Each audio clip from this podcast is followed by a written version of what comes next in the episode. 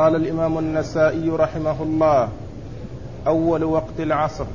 وقال أخبرنا عبيد الله بن سعيد قال حدثنا عبد الله بن الحارث قال قال قال حدثنا ثور قال حدثني سليمان بن موسى عن عطاء بن أبي رباح عن جابر رضي الله عنهما أنه قال سأل رجل رسول الله صلى الله عليه وسلم عن مواقيت الصلاة فقال صل معي. فصلى الظهر حين زاغت الشمس والعصر حين كان فيء كل شيء مثله والمغرب حين غابت الشمس والعشاء حين غاب, غاب الشفق. قال ثم صلى الظهر حين كان فيء الإنسان مثله والعصر حين كان فيء الإنسان مثليه والمغرب حين كان قبيل غيبوبة الشفق. قال عبد الله بن الحارث ثم قال في العشاء أرى إلى ثلث الليل. بسم الله الرحمن الرحيم. الحمد لله رب العالمين. وصلى الله وسلم وبارك على عبده ورسوله نبينا محمد وعلى آله وأصحابه أجمعين. أما بعد يقول النسائي رحمه الله باب أول وقت العصر. آه، أورد في حديث جابر بن عبد الله رضي الله تعالى عنه وقد جاء إلى النبي عليه الصلاة والسلام رجل وقال وسأله عن المواقيت مواقيت الصلوات فقال صل معي ثم إنه صلى يوم من الأيام في الصلوات من أول الوقت ثم في اليوم الثاني في آخر الوقت أي الوقت الاختياري. وأرشده عليه الصلاة والسلام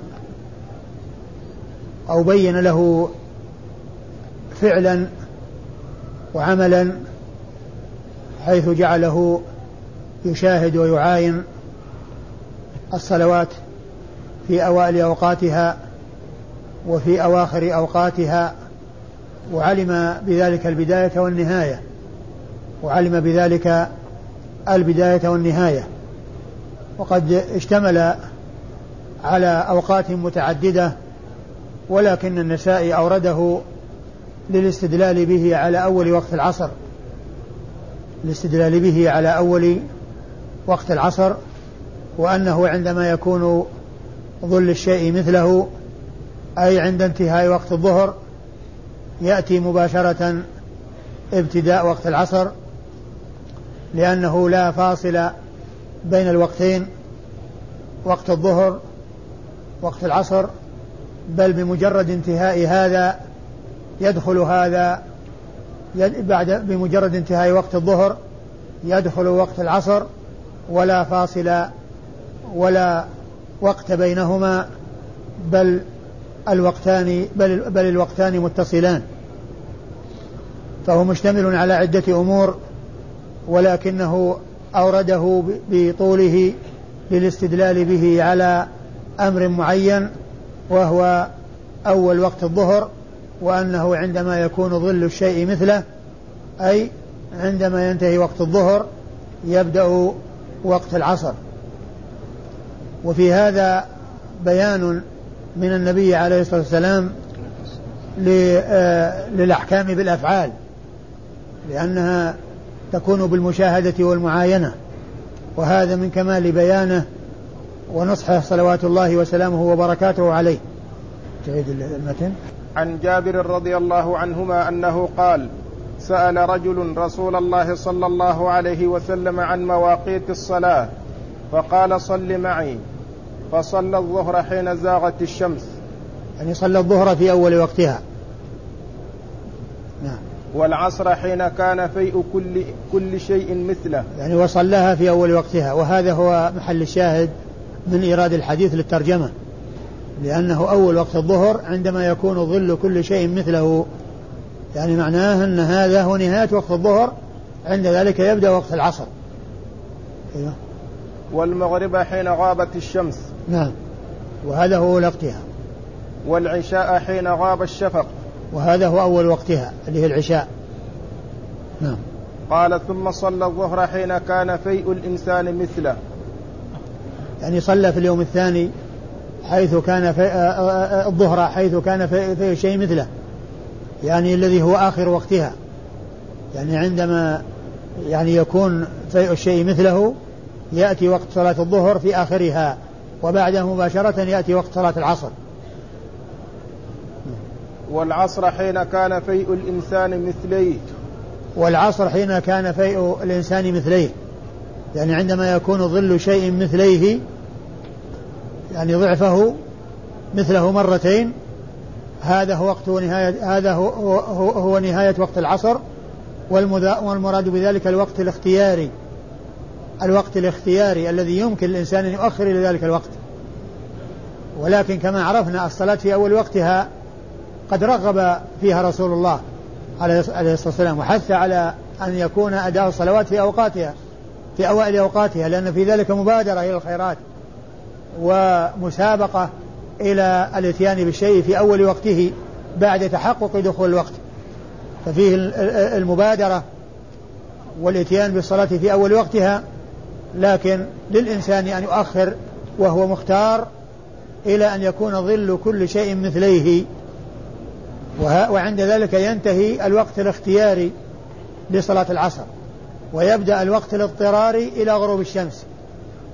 يعني الإنسان لو أنه نام أو حصل له أمر يعني آآ آآ جعله آآ ينشغل ويعني من غير أن يكون هناك يعني غفلة عن الصلاة وإنما جاءه ما يقهره عن عن أن يصلي الصلاة في أول في, في وقتها المختار.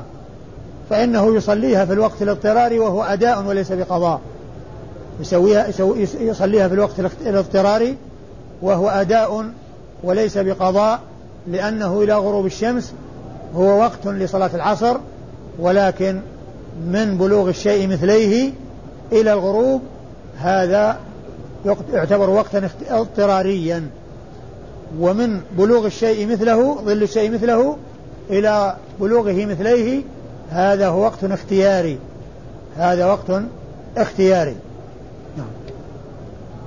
قال والمغرب حين كان قبيل غيبوبة الشفق. والمغرب حين كان قبيل غيبوبة الشفق الشفق. لأنه إذا غاب الشفق يأتي وقت العشاء أولها. فإذا قبيل الغيبوبة يعني هذا هو آخر وقتها. فصلاها في آخر وقتها. وذلك قبل صلاة العشاء مباشرة. لأن وقت المغرب ووقت العشاء متصلان ليس بينهما فاصل. كالعصر والظهر كالظهر والعصر ليس بينهما فاصل. بمجرد ما يخرج وقت هذه يدخل وقت هذه. فالعشاء صلاها قبيل غيبوبة الشفق المغرب. المغرب. والعشاء كان صلاها كما في اليوم الأول عندما غاب الشفق يعني هذه صلاها في أول وقتها وهذه صلاها في آخر وقتها. قال عبد الله بن الحارث ثم قال في العشاء قرى إلى إلى ثلث الليل. ثم قال عبد الله بن الحارث وهو أحد رواة الحديث الإسناد أحد رجال الإسناد قال أراه إلى ثلث الليل. وهذا شك وعدم جزم. ولكن جاءت أحاديث تدل على أن على أن نهاية وقتها أي الاختياري نصف الليل. جاءت أحاديث تدل على أن نهاية وقتها الاختياري إلى نصف الليل وليس إلى ثلث الليل فقط بل إلى نصفه. هذا هو الوقت الاختياري وبعد ذلك يبدأ الوقت الاضطراري من نصف الليل إلى طلوع الفجر. من نصف الليل إلى طلوع الفجر. ولم يأتي في الحديث ذكر صلاة الصبح. ولعل ذلك يعني إما حصل اختصارا من الراوي أو عدم ضبط له. وأما الأوقات الأربعة فقد ذكرت في أوائل أوقاتها وفي أواخر أوقاتها أي الأواخر الاختيارية بالنسبة لما كان له وقت اختياري اختياري ووقت اضطراري. أما إسناد الحديث فيقول النسائي أخبرنا. عبيد الله بن سعيد. أخبرنا عبيد الله بن سعيد وهو اليشكري السرخسي وهو ثقة مأمون سني وقد تكرر ذكره وهو ثقة خرج حديثه البخاري ومسلم والنسائي. خرج له الشيخان البخاري ومسلم وخرج له من أصحاب السنن النسائي وحده. لم يخرج له الترمذي أبو داود والترمذي وابن ماجه وإنما خرج له النسائي وحده. قال حدثنا عبد الله بن الحارث وعبد الله بن الحارث هو ابن عبد الملك المخزومي وهو ثقة خرج له مسلم وأصحاب السنن الأربعة. خرج له مسلم وأصحاب السنن الأربعة. حدثنا ثور. حدثنا ثور. وثور هو بن يزيد الحمصي. ثور بن يزيد الحمصي وهو ثقة ثبت خرج له البخاري وأصحاب السنن الأربعة. خرج له البخاري وأصحاب السنن الأربعة يعني ما خرج له مسلم. ما خرج له مسلم وإنما خرج له الباقون. البخاري وأصحاب السنن الأربعة. هذا ثور بن يزيد الحمصي. حدثني سليمان بن موسى. حدثنا سليمان بن موسى الدمشقي وهو ثقة فقيه آه، في حديثه لين. صدوق. صدوق؟ نعم. صدوق. صدوق في حديثه لين. صدوق فقيه في صدوق فقيه في حديثه لين بعض لين وحديثه أخرجه مسلم وأصحاب السنن الأربعة. أخرجه مسلم وأصحاب السنن الأربعة. يعني مثل عبد الله بن الحارث في الإسناد لأن كل من عبد الله بن الحارث وسليمان بن موسى خرج لهما مسلم وأصحاب السنن الأربعة. وثور بن يزيد الذي بينهما خرج له البخاري وأصحاب السنن الأربعة. خرج له البخاري وأصحاب السنن الأربعة. عن عطاء بن أبي رباح. عن عطاء بن عطاء بن أبي رباح المكي وهو ثقة آه، يرسل كثيرا وحديثه عند أصحاب الكتب الستة. عن جابر.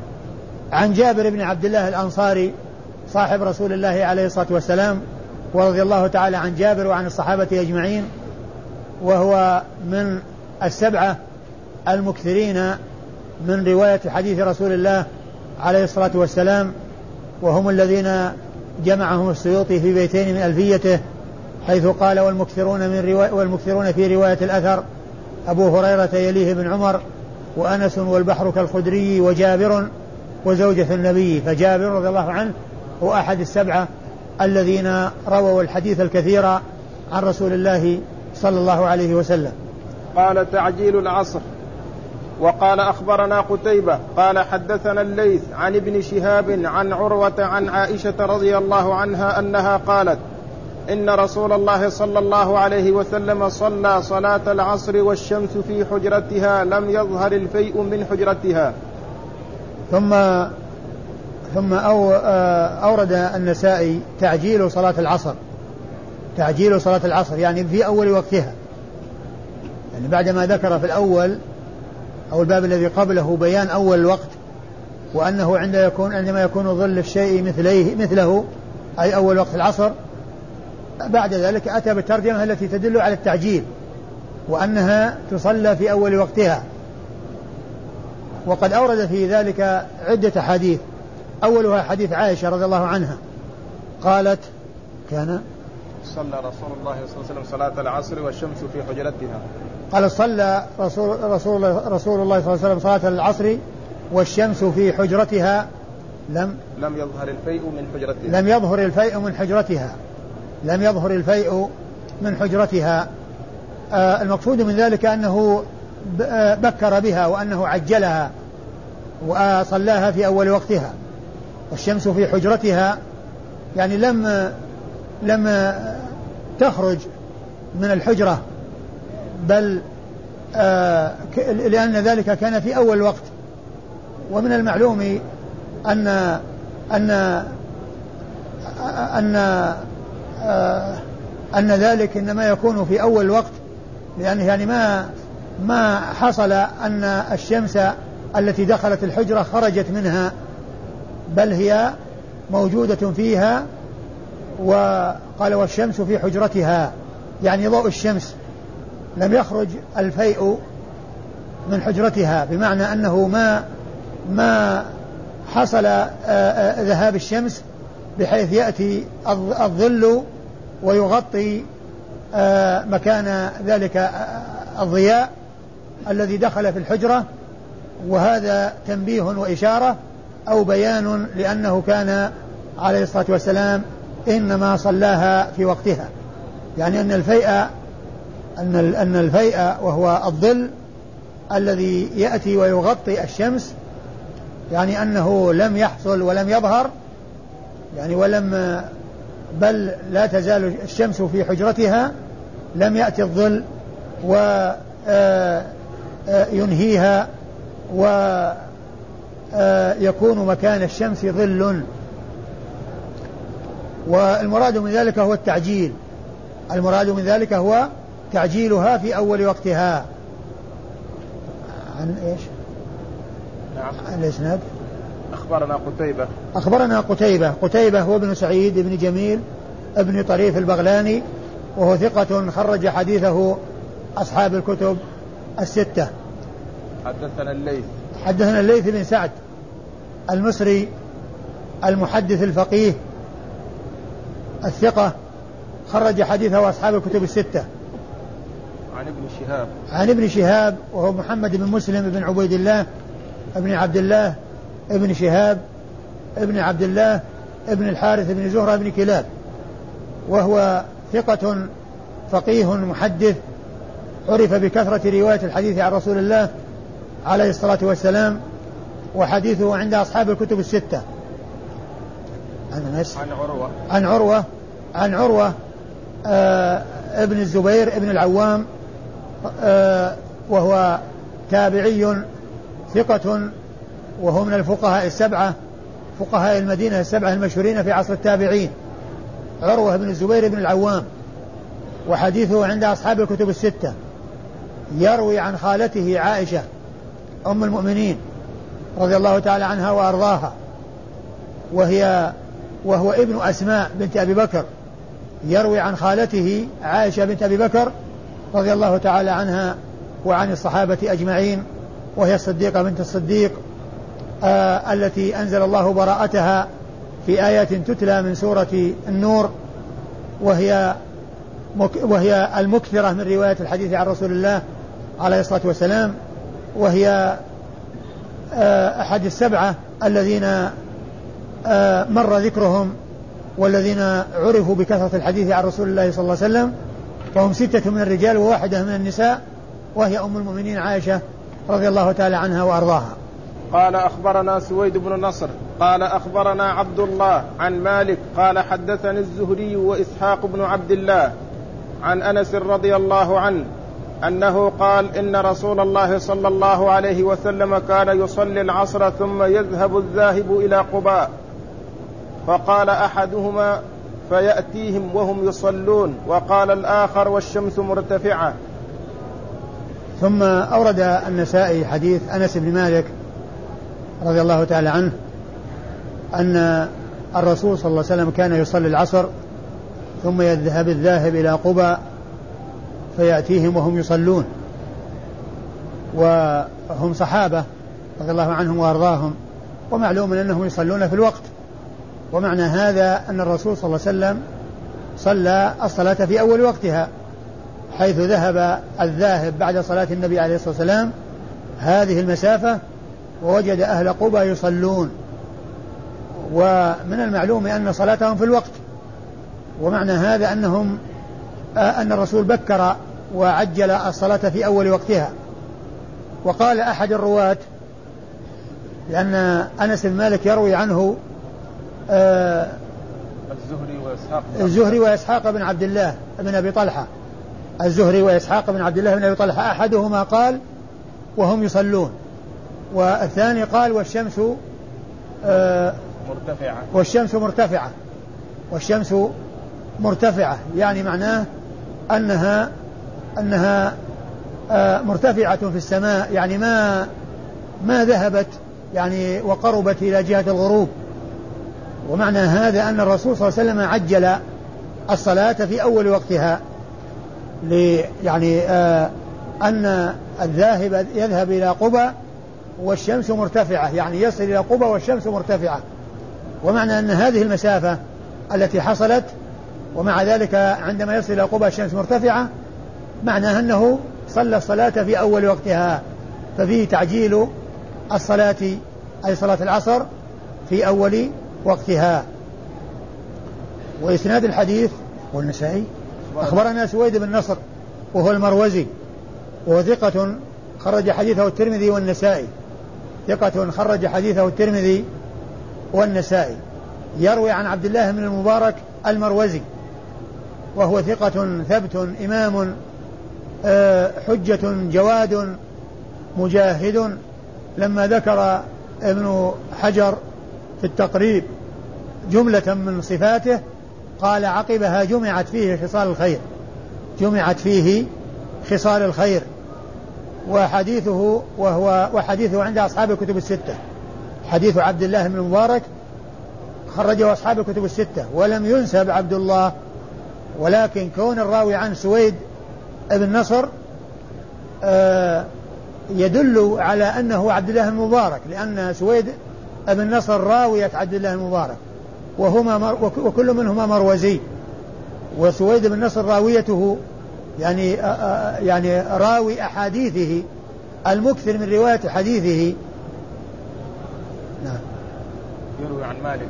يروي عن مالك ابن أنس ابن مدار الهجرة المحدث الفقيه صاحب المذهب المشهور أبو عبد الله وحديثه عند أصحاب الكتب الستة. عن عن الزهري عن الزهري وقد مر ذكره. وعن وعن رجل آخر وهو إسحاق بن عبد الله بن أبي طلحة. إسحاق بن عبد الله بن أبي طلحة. عبد الله بن أبي طلحة هو أخو أنس بن مالك آه، آه، لأمه. لأن أبا لأن أبا طلحة تزوج أم أنس وأتت بعبد الله. وهذا الذي هو إسحاق هو ابن ابن ابن عبد الله أخو أنس بن مالك. وهو يروي عن يروي عن عمه. يروي عن عمه آه أنس بن مالك رضي الله عنه لأنه أخو أبيه لأمه. أخو أبيه لأمه. ف وهو ثقة حجة خرج حديثه أصحاب الكتب الستة إسحاق بن عبد الله ابن أبي طلحة. عن؟ عن أنس, عن أنس بن مالك رضي الله تعالى عنه صاحب رسول الله عليه الصلاة والسلام وخادمه خدمه عشر سنين لما قدم النبي, صلى الله عليه وسلم المدينة عمره عشر سنين. وخدمه عشر سنين. منذ قدم المدينة إلى أن توفاه الله. فعمره عشرون سنة رضي الله عنه. وخدمه عشر سنين. فهو خادم رسول الله عليه الصلاة والسلام. وهو من المعمرين. و وهو أحد السبعة المكثرين من رواية حديث رسول الله صلى الله عليه وسلم ورضي الله عن أنس وعن الصحابة أجمعين. قال أخبرنا قتيبة قال حدثنا الليث عن ابن شهاب عن أنس بن مالك رضي الله عنه أنه أخبره أن رسول الله صلى الله عليه وسلم كان يصلي العصر والشمس مرتفعة حية ويذهب الذاهب إلى العوالي والشمس مرتفعة. ثم أورد النسائي حديث أنس بن مالك رضي الله عنه أن النبي عليه الصلاة والسلام كان يصلي العصر والشمس مرتفعة حية. لا يصلي العصر إيه؟ ثم؟ يصلي العصر والشمس مرتفعة حية. أيوة. ويذهب الذاهب للعوالي والشمس مرتفعة. يصلي العصر والشمس مرتفعة حية.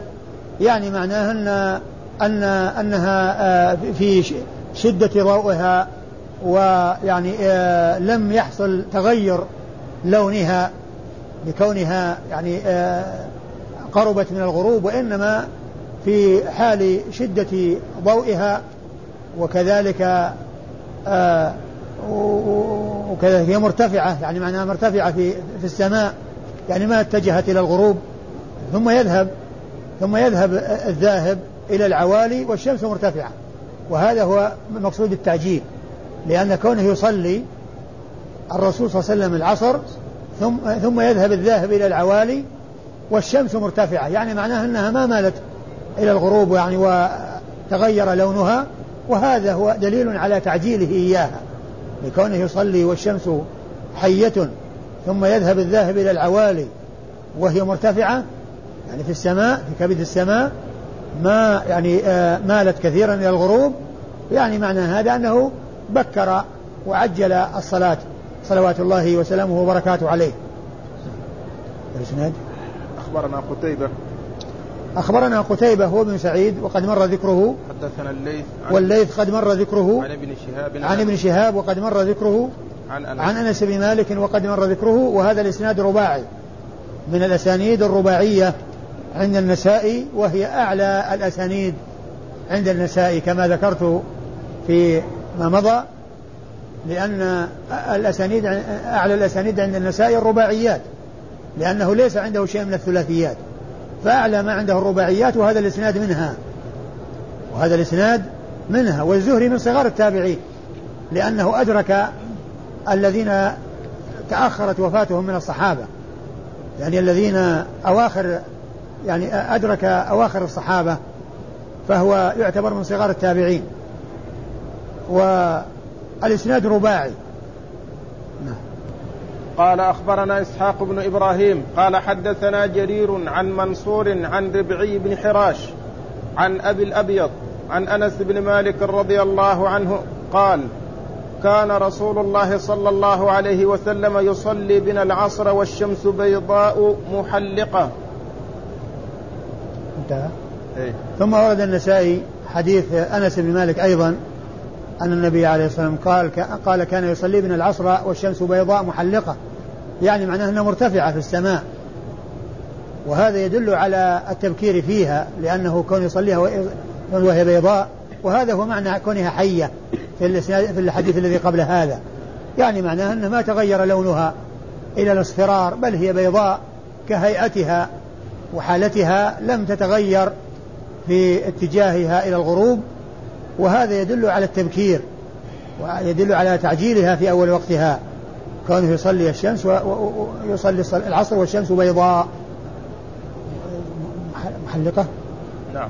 محلقة؟ نعم. محلقة يعني أنها مرتفعة لأن التحليق يعني معناه أنها أنها مرتفعة. في السماء لم آه لم يحصل ذهابها كثيرا إلى جهة الغروب وذلك لأنه قد بكر بها لأنها بيضاء حية مرتفعة. الإسناد أخبرنا إسحاق بن إبراهيم. أخبرنا إسحاق بن إبراهيم وهو ابن مخلد بن راهوية المحدث الفقيه وقد وصف بأنه أمير المؤمنين في الحديث. هو أحد الأشخاص الذين وصفوا بهذا الوصف وهو من أعلى صيغ التعديل. إسحاق بن إبراهيم ابن مخلد بن راهوية المحدث الفقيه خرج حديثه أصحاب الكتب الستة إلا ابن ماجه. خرج حديثه أصحاب الكتب الستة إلا ابن ماجه فإنه لم يخرج له شيئا. حدثنا جرير. حدثنا جرير وابن عبد الحميد وهو ثقة خرج حديثه أصحاب الكتب الستة. عن منصور وهو ابن المعتمر وهو ثقة حديثه عند أصحاب الكتب الستة. عن ربعي بن حراش. عن ربعي بن حراش. وهو ثقة خرج حديثه. ثقة عابد مخضرم نعم خرج حديثه الجماعة. ثقة عابد مخضرم خرج حديثه الجماعة أصحاب الكتب الستة. عن أبي الأبيض. عن أبي الأبيض وهو الشامي آه وهو ثقة خرج حديثه النسائي وحده. وهو ثقة خرج حديثه النسائي وحده. عن أنس. عن أنس بن مالك رضي الله تعالى عنه وقد مر ذكره.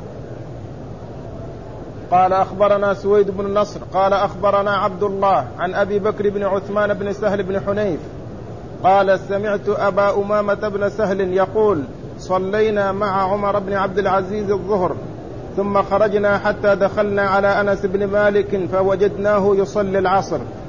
قلت يا عم ما هذه الصلاة التي صليت؟ قال العصر وهذه صلاة رسول الله صلى الله عليه وسلم التي كنا نصلي. أعد الصلاة؟ أعد الإسناد؟ قال أخبرنا سويد بن نصر قال أخبرنا عبد الله عن أبي بكر بن عثمان بن سهل بن حنيف قال سمعت أبا أمامة بن سهل يقول صلينا مع عمر بن عبد العزيز الظهر ثم خرجنا حتى دخلنا على أنس بن مالك رضي الله عنه فوجدناه يصلي العصر. قلت يا عم ما هذه الصلاة التي التي صليت؟ قال العصر. وهذه صلاة رسول الله صلى الله عليه وسلم التي كنا نصلي. ثم أورد النسائي حديث أنس بن مالك رضي الله تعالى عنه أنه أن أبا أمامة ابن سهل بن حنيف صلى مع عمر بن عبد العزيز الظهر وكان ذلك في آخر وقتها.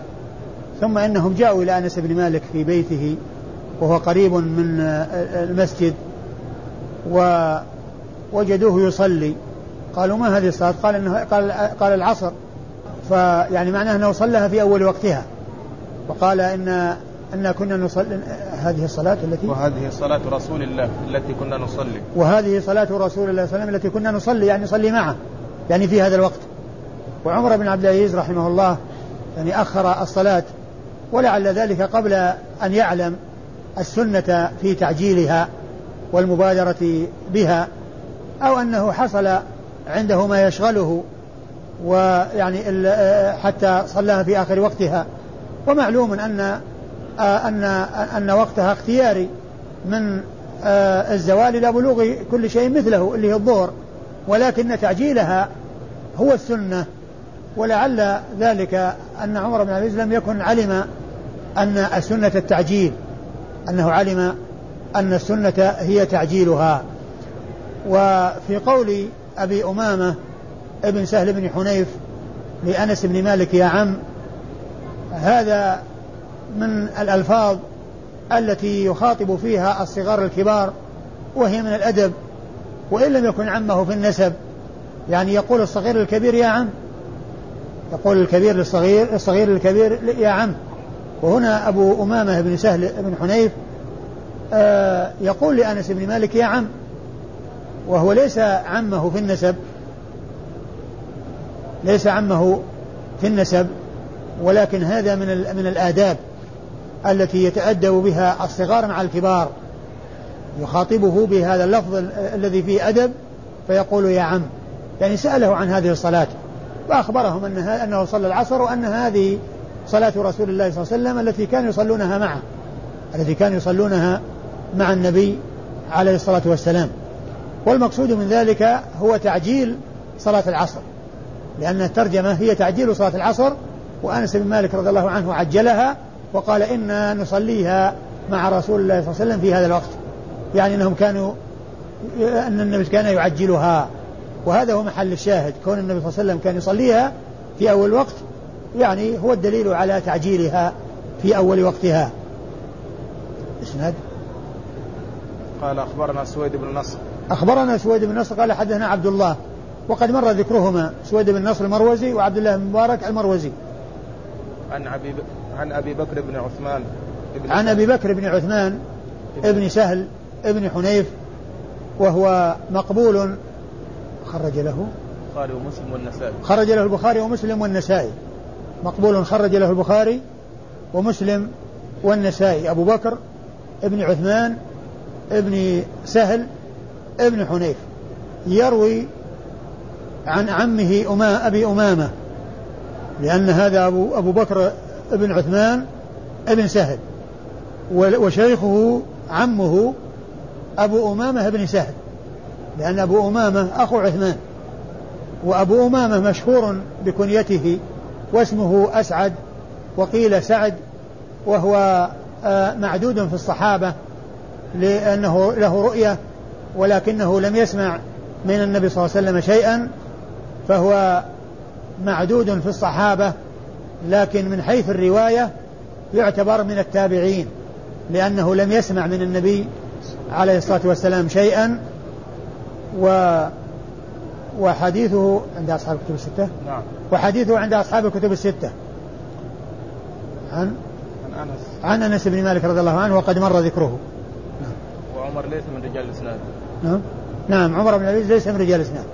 عمر بن عبد العزيز ليس من رجال الإسناد وإنما جاء ذكره لأنهم صلوا معه ثم ذهبوا. والإسناد كله يعني بين يعني آه، أبو أمامة هو الذي يروي عن أنس. ولكن عمر بن عبد العزيز كان صلى بهم وخرجوا معه إلى أنس بن مالك. وكان هذا في ليس في زمن خلافته خلافة آه، عمر بن عبد العزيز. وإنما في زمن ولايته على المدينة وإمارته على المدينة في آه، خلافة الوليد بن عبد الملك. في خلافة الوليد ابن عبد الملك لأن عمر كان أميرا على المدينة. وكانوا يعني آه يعني آه عندما صلوا معه ذهبوا إلى أنس بن مالك رضي الله تعالى عنه. قال أخبرنا إسحاق بن إبراهيم قال حدثنا أبو ألقمة المدني قال حدثنا محمد بن عمرو عن أبي سلمة قال صلينا في زمان عمر بن عبد العزيز ثم انصرفنا إلى أنس بن مالك فوجدناه يصلي. فلما انصرف قال لنا صليتم؟ قلنا صلينا الظهر. قال إني صليت العصر. فقالوا له عجلت. فقال إنما أصلي كما رأيت أصحابي يصلون. ثم أورد حديث أنس بن مالك رضي الله عنه من طريق أخرى وفيه تعجيل صلاة العصر وأنه وأنه لما وهي مثل قصة السابقة. يعني أبو سلمة يقول صلينا مع عمر بن عبد العزيز صلينا مع عمر بن العزيز الظهر ثم أتينا أنس بن مالك وجدناه يصلي. قلنا ما هذه الصلاة؟ قال العصر. قالوا عجلت. قال إنما أصلي كما رأيت أصحابي يصلون يعني أصحاب رسول الله. يعني هذه طريقتهم التي تلقوها عن رسول الله عليه الصلاة والسلام. وهذا هو الذي كانوا عليه. والذي أخذوه عن النبي عليه الصلاة والسلام. إنما أصلي كما رأيت أصحابي يصلون. يعني هم أصحاب رسول الله صلى الله عليه وسلم ورضي الله عنهم وأرضاهم. يعني هذه طريقتهم. وهي الطريقة التي تلقوها من رسول الله صلوات الله وسلامه وبركاته عليه. وإسناد الحديث؟ أخبرنا إسحاق بن إبراهيم. إسحاق بن إبراهيم وقد مر ذكره ابن راهوية. أخبرنا؟ أبو علقمة. أخبرنا أبو علقمة المدني وهو عبد الله بن محمد بن عبد الله بن أبي فروة. عبد الله بن محمد بن عبد الله ابن أبي فروة المدني وهو ثقة. صدوق. صدوق خرج له. البخاري في الأدب المفرد ومسلم وأبو داود والنسائي. خرج له البخاري في الأدب المفرد ومسلم وأبو داود والنسائي. صدوق خرج له البخاري في الأدب المفرد ومسلم وأبو داود والنسائي. هؤلاء هم الذين خرجوا لأبي علقمة وهو عبد الله بن محمد بن عبد الله بن أبي فروة. أيوه. عن محمد بن عمرو. عن محمد بن عمرو بن علقمة بن وقاص الليثي وهو صدوق له أوهام وقد خرج حديثه أصحاب الكتب الستة. عن أبي سلمة. عن أبي سلمة وهو من عبد الرحمن بن عوف وهو ثقة خرج حديثه أصحاب الكتب الستة وهو أحد الفقهاء السبعة في المدينة على أحد الأقوال في السابع لأن القول في السابع في أن السابع فيه ثلاثة أقوال. قيل أن سابعهم أبو بكر بن عبد الرحمن بن الحارث بن هشام وقيل أبو سلمة بن عبد الرحمن بن عوف وقيل سالم بن عبد الله بن عمر بن الخطاب. فهو أحد السبعة على أحد الأقوال. ليس محل اتفاق في عده لأن من العلماء من يعد مكانه سالم بن عبد الله ومنهم من يعد مكانه أبو بكر بن عبد الرحمن بن الحارث بن هشام. وهو ثقة حديثه عند أصحاب الكتب الستة. عن أنس بن مالك وقد مر ذكره. والله تعالى أعلم وصلى الله وسلم وبارك على عبده ورسول نبينا محمد وعلى آله وأصحابه أجمعين.